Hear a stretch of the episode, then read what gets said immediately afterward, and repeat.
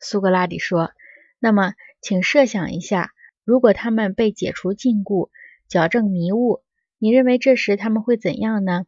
如果真的发生如下的事情：其中有一人被解除了桎梏，被迫突然站了起来，转头环视、走动，抬头看望火光，你认为这时他会怎样呢？他在做这些动作时会感觉痛苦的，并且由于眼花缭乱。”他无法看见那些他原来只看见其阴影的食物。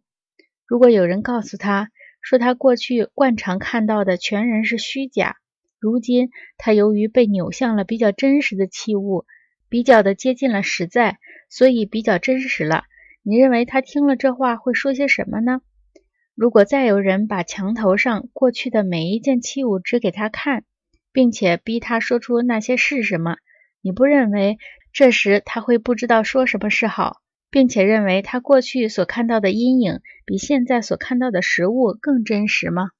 格劳孔说：“更真实的多呀。”苏格拉底说：“如果他被迫看火光本身，他的眼睛会感到痛苦，他会转身走开，仍旧逃向那些他能够看清，而且确实认为比人家所指示的食物还更清楚、更实在的影像的，不是吗？”格劳孔说：“会这样的。”苏格拉底说：“再说，如果有人硬拉他走上一条陡峭崎岖的坡路，直至把他拉出洞穴，见到了外面的阳光，不让他中途退回去，他会觉得这样被强迫着走很痛苦，并且感到恼火。当他来到阳光下，他会觉得眼前金星乱蹦，金蛇乱窜。”以致无法看见任何一个现在被称为真实的事物的，你不认为会是这样吗？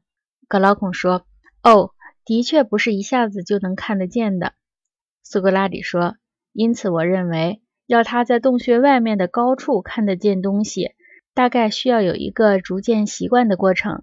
首先，大概看阴影是最容易；其次，要数看人和其他东西在水中的倒影容易。”再次是看东西本身。经过这些之后，他大概会觉得，在夜里观察天象和天空本身，看月光和星光，比白天看太阳和太阳光容易。格老孔说：“当然了。”